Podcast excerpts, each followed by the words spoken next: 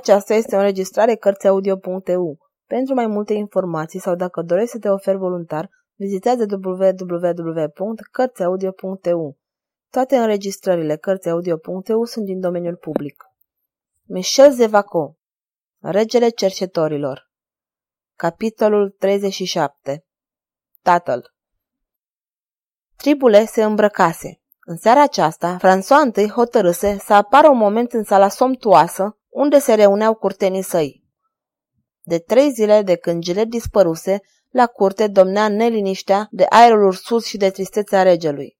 Și François, care era considerat maestrul în arta disimulării, dorea să arate tuturor o mână surăzătoare. Triboulet, care dădea târcoale peste tot, cu auzul și cu văzul la pândă, aflase prin bazinia că majestatea sa ar binevoi să se arate. Îmbrăcase iarăși costumul său de bufon în culorile regelui Franței. Își fixă bășica la cingătoare. Pe cap își puse boneta țuguiată cu urechi lungi și creastă din postav roșu, în semn de maestru în năzbâtii. În sfârșit își luă și marota. Răsunând din zurgălăi, machiat, cu o cocoașă proeminentă, crăcănat, se îndreptă către apartamentul regal.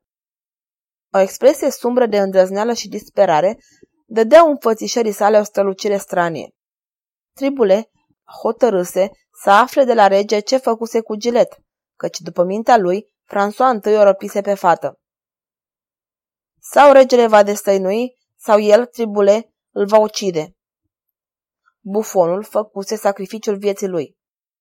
Și lucrul acesta îi dădea o forță extraordinară.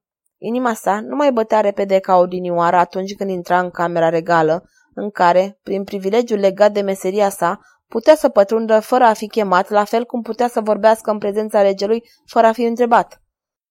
O hotărâre neîndurătoare îi ținea loc de orice alt sentiment. De-a lungul culoarelor, întâlnea mulți gentilomi care nu mai pridideau să-l felicite pentru reintrarea sa în grațiile regelui, căci bufonul era temut. Și nimeni nu bănuia de altfel că ar fi putut să se înfățișeze dinaintea regelui îmbrăcat în bufon, fără să se fi declarat pace între ei. Triboulet le răspundea prin monosilabe. Câteva clipe mai târziu, intră în sala în care regele își adunase curtea în seara aceea. Rumoarea se răspândi de îndată. Triboulet, s-a întors Triboulet! Triboulet, oare marota ta se plictisea? Întreba de se. Da, că nu vă mai zărea. Triboulet, ți-ai umflat bine bășica? Glumi bătrânul marchiz daneze. Da, umflată cu vid, precum capul dumneavoastră, răspunse Triboulet. Și mângâia bășica fixată la cingătoare, dar ceea ce mâna sa atingea sub stofa veșmântului era mânerul unui pumnal scurt. Săpăind, slugarnic, agitând marota, Triboulet se strecura de la un grup la altul și trecu pe dinaintea lui François I rânjind. Regele surâdea discutând cu glas căzut cu ducesa d'Étampes. Despre ce vorbesc? Gândi bufonul. Poate de ea. Ce mâine fericită are regele! Chipul lui Triboulet se crispă. Regele îl zări chiar atunci. Ochii săi aruncară un fulger. Dar era dorința lui să pară liniștit și bucuros. Prezența bufonului nu putea decât să încredințeze curtea în această privință că regele era cuprins de veselie și că deja nu se mai gândea la ducesa de Fontainebleau. În realitate, François I punea la cale proiecte de răzbunare. Considera că Triboulet a ajutat-o pe Gilet să iasă din Louvre și dacă nu fusese încă arestat, nu fusese aruncat în vreo temniță în care să moară de foame și sete, era pentru că regele vroia mai întâi să-i smulgă secretul. Aborda așadar o mână cât se poate de zâmbitoare și vorbi dintr-o dată cu glas tare. Ai apărut, maestre bufon! Ți-a trecut supărarea? Fie binevenită nebunia ta, căci, pe Sfânta Fecioară, curtea Franței devenise prea posacă de câteva zile. Sire, nu e vina mea dacă nu se râde mai mult la Louvre. Și de altminteri motivele de haz abundă. Râdeți, domnilor, hai, râdeți odată! Regele vrea să râdem! Și eu râd cel dintâi, supunându-mă. Într-adevăr, Triboulet izbucni în râs. Din fericire pentru el, râsul lui se pierdea în zgomotul aplauzelor. căci ar fi înghețat de teamă toți cei de la curte, de râsul acela funebru care semăna cu o amenințare groaznică. Ducesa d'Étampes a fost singura care a întrezărit adevărul. În timp ce curtenii se răspândeau, ea se aplecă spre rege și cu una din acele sclipiri de îndrăzneală excesivă de care dăduse dovadă de mai multe ori, întrebă cu un glas destul de ridicat pentru a se face auzită de bufon. Sire, avem în sfârșit ceva vești de la mica ducesă? Triboulet simți un tumult lăuntric și ochii săi se ațintiră cu patimă asupra regelui. Or, ceea ce-i fu dar să vadă îl tulbură de uimire. La întrebarea ducesei d'Étampes, regele nu zâmbise cu acel aer cuceritor pe care Triboulet îl cunoștea bine. Regele pălise. O expresie de durere se întipărise pe chipul său. Privirile îi se întunecaseră și ceva precum o lacrimă îi strălucise în ochi pentru o clipă. Fulgerul să fi căzut la picioarele lui Triboulet nu i-ar fi pricinuit un șoc mai violent, ca atunci când regele a răspuns cu tristețe în glas. Întrebați-l pe bufonul meu. Știe mai mult decât regele despre subiectul acesta. Triboulet îl cunoștea admirabil de bine pe François întâi. Îl știa ipocrit în intrigile sale de la curte pe cât era de violent în intrigile sale de iubire. Era obișnuit să citească pe chipul regelui gândurile sale cele mai tainice. Și de data asta, cu siguranță, regele era sincer. Se apropie, se apleca așa cum i se întâmpla când vrea să-i spună regelui vreo glumă mai picantă. Sire, murmură în timp ce zâmbi printr-un eroic efort. Sire, smulgeți-mi inima ca să citiți adevărul în ea. Vă jur pe viața mea, pe viața fiicei mele că habar n-am unde se află.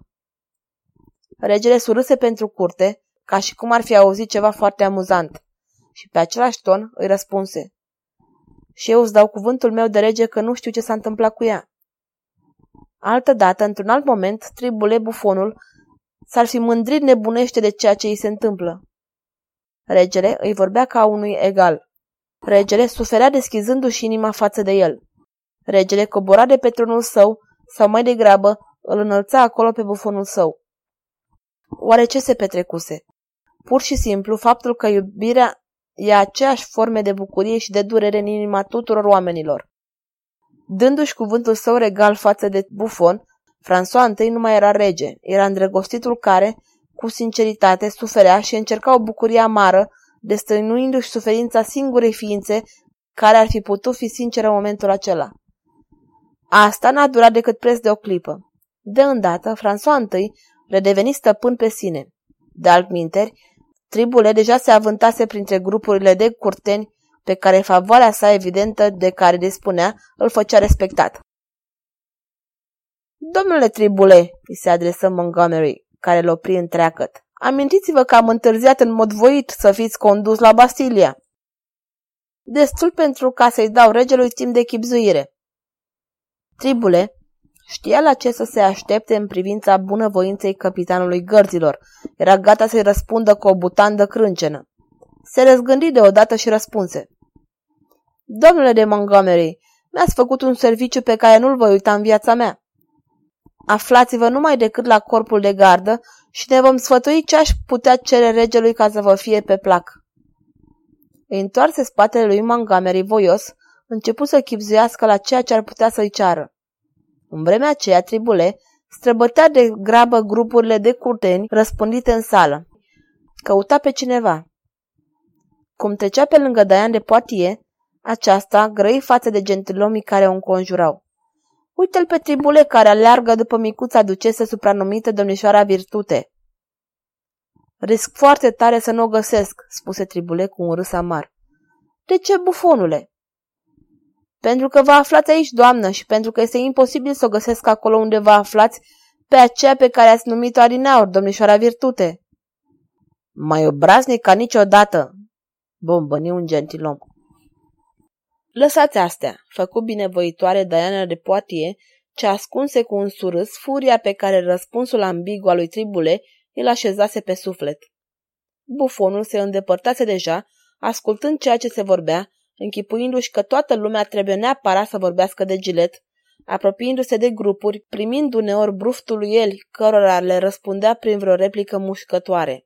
Deodată îl zări pe Monclar într-un colț, singur, cu brațele încrucișate, cu fața lividă. Acesta știe adevărul, gândi cu spaimă. Se apropie de el și salută. Prea umilul dumneavoastră servitor, domnule mare magistrat. Monclar lăsă să cadă asupra lui o privire abătută și își reluă șirul gândurilor, fără să catadixească a-i răspunde. Triboulet se așeză lângă el, își încrucișă brațele ca și el și lua o atitudine dintre cele mai melancolice, până într-atât încât mai mulți seniori, observând acest spectacol, izbucniră în râs. Așa, făcu Triboulet, eram sigur de asta. Ați remarcat, domnule mare magistrat, că o durere omenească stârnește mereu veselie printre oameni? Pentru un nebun asta nu este rău, binevoind în sfârșit să declare marele magistrat. Nebunia mea, spuse Triboulet, face casă bună cu înțelepciunea dumneavoastră. Deținem, domnule Monclar, cele două capete ale lanțului care trage după sine această curte. Prima sa pornește de la Triboulet, adică de la marotă și de la râsul care sună sinistru pentru că ascunde lacrimi. Ultima za ajunge la Monclar, adică la spânzurătoare, adică la durerea ce te face să renunți la masca surâsului. Marele magistrat aruncă o privire uimită asupra bufonului. De ce îmi vorbiți astfel?" întrebă cu o voce năbușită. De ce nu mă tutuiți ca de obicei? Nu îndrăzniți să răspundeți. Ei bine, am să vă spun eu. Știți că sufăr dumneavoastră căruia nu se poate ascunde nimic și durerea mea îi se pare demnă de respect pentru că și dumneavoastră suferiți. Cine v-a spus? Suferiți și nici când n-am înțeles așa de bine durerea dumneavoastră. A, fără îndoială, nopțile dumneavoastră sunt bântuite de spectrul tinerei soții, adorabile, strălucind de frumusețe pe care a ucis-o supărarea și în visele voastre se arată creștetul blond al copilului pierdut, al copilului mort de ani de zile. Provocați frică la toată lumea, domnule mare magistrat, însă mie îmi provocați milă. Destul, bombăni Monclar, ce doriți de la mine? Să vă spun că și eu am un suflet, că și eu am o copilă. În lipsa unei femei iubite, toată afecțiunea sufletului meu, tot ceea ce înseamnă dragoste înăuntru ființei mele, se concentrase asupra unei persoane. Ei bine, domnule mare magistrat, n-aveți milă de durerea mea după cum eu am milă de durerea dumneavoastră? Și era un spectacol straniu. Bufonul grăia astfel în mod liber acestui om sinistru și redutabil precum era Monclar. Bufonul, printre râsetele dezlănțuite în jurul lui, prin atitudinea sa grotească, îl antrena pe marele magistrat la speculații de înaltă filozofie umană.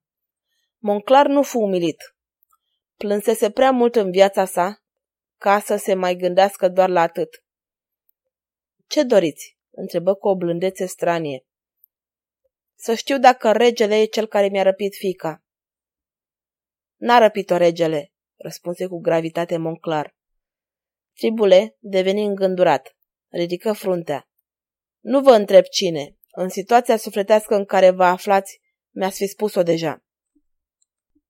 Da," spuse Monclar. Triboulet se înclină. Adio, domnule de Monclar.